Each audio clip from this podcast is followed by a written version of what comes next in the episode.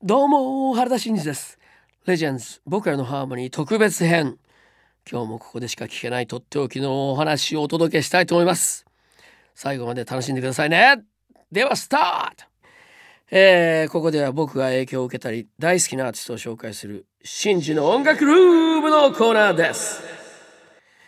デビューは1977年10月。ティーンズブルース、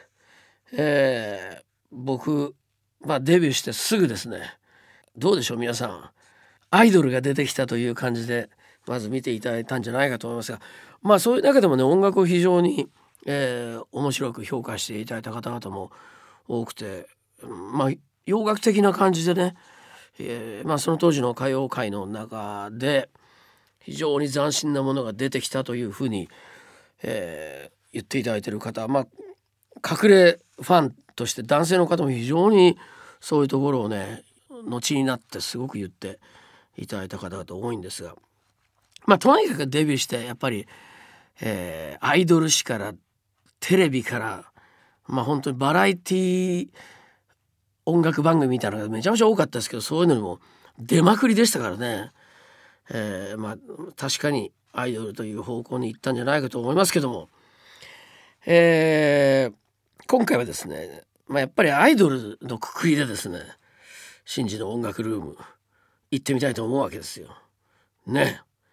えー、歌番組やその頃いろいろありましたね。ザ・ベスト10これはもう常連で出させていただきましたそれから夜のヒットスタジオこれがねありましたねもうこれメガ番組でしたねそれから8時だよ全員集合もうドタキャン事件もうこれは有名な話になってますが、えー、あとは関東ローカルで銀座ナウのもありましたね。それからかっくら金大放送っていうこの辺もありましたね。まあいろいろありました。とにかくそういうバラエティー的なものにも必ずどっか歌のコーナーがあって、えー、まあそういう番組ですから年齢層も幅広く見てるわけですよね。だからやっぱりこう一つの歌がヒットするにあたって、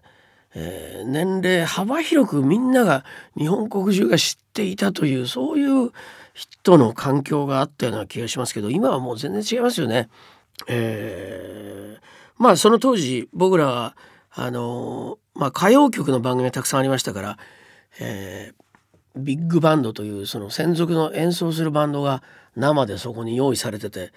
えー、まあ、タレントさん歌手の人とかはそこへ譜面を持ってってそのビッグバンドに演奏してもらって歌手が歌うというその流れがあったんですが僕らはまあ自分の演奏っていうことで自分のバンドで出るっていう流れがね始まったんですがもちろん僕もビッグバンドをバックに自分でピアノを弾きながら歌ったっていうのは何度もありました。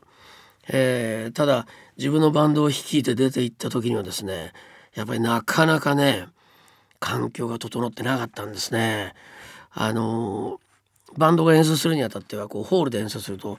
やっぱりホールの響きとかえー、そういうのがこう反響してくるとなかなか自分の音がわからないんですね。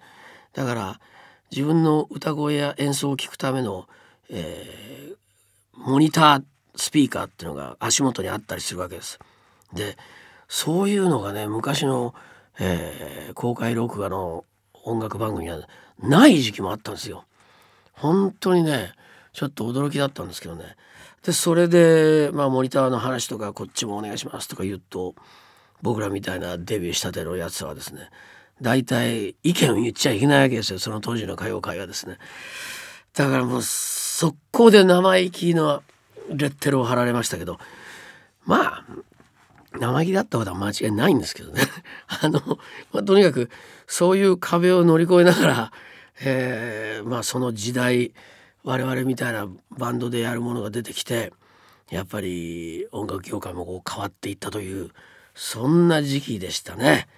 えー、僕なんかデビューの時にどうやってデビューしたらいいのか全く分からなくて、えー、オーディションっていうものが本当に存在するのかっていうそういう情報もなかなか得られなかったんですね。で僕がやっぱりいろいろ見つけようとして頑張ったのはやっぱ雑誌だったんですよその当時ね。で結局音楽専門誌よりもですねアイドル誌で見つけてしまったんですねこれが「フォーライフの、えー、オーディションだったんですがその当時本当にスター誕生や、えー、ミス・セブンティーンとかですね、えー、ホリプロタレントスカウトキャラバンとかあとポップコーンとかですね。ポピュラーソングコンテストヤマハですね。まあいろいろありましたけどもね、えー、まあそれ以降ですよね。ガンガンそれらが出てきた、えー、まあ今でこそ本当にいろんなとこに、えー、いろんなチャンスはあるんだと思うんですがなかなか僕らは分からなかったですね。僕のデビュー前はやっぱり歌謡界としては花の中3トリオとかこの辺がやっぱりまあ記憶には残ってますね。森昌子ちゃん。桜田淳子ちゃん。山口百恵ちゃん。ね。それで僕がデビューしてこの辺の大スターの方々ともですね共演させていただくことがありました。えー、桜田さんと森さんは、えー、青年の主張っていう NHK のですね、えー、まあ、成人式の日この辺りにですね NHK が制作している大きな、まあ、うん、スピーチのコンテストに、まあ、音楽があると。そこに一緒に出て僕の「アワーソング」という曲をですねなんと森昌子ちゃん桜田淳子ちゃん一緒に歌ったというねそういうことがありました。これはもう非常になんか光栄なことですよね。それからまあアイドル誌の表紙になんとこの原田真二表紙を飾らせていただいてるんですがえー、桃井ちゃんと一緒の表紙だったりとかピンク・レディーと一緒だったりとかねやりましたねこれもまたこう誇れるところじゃないかと思うんですがまあそれからやっぱりいろんなアイドルが出てきましたね。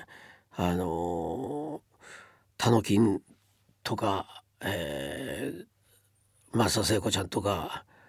その後はこうおにゃんこが出てきますよね。このいわゆる団体的な手法でガンガン攻めてくるまあそこからモーニング娘。とか AKB にこうつながってくるわけなんですけどすごいですよね。えー、常にこのアイドルブームっていうのは日本の、えー、音楽界の中に存在していくわけですがまあちょっとぐーっと戻ってこれをまたね、